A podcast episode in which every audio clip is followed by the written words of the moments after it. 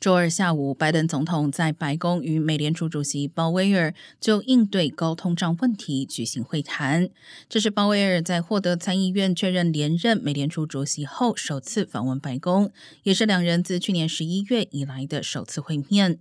财政部长耶伦也参加了当天的会议。在此次会面前，拜登通过《华尔街日报》公布了一份由三部分组成的遏制高通胀计划，而其中第一点便是承认美联储对于控制通胀负有主要责任。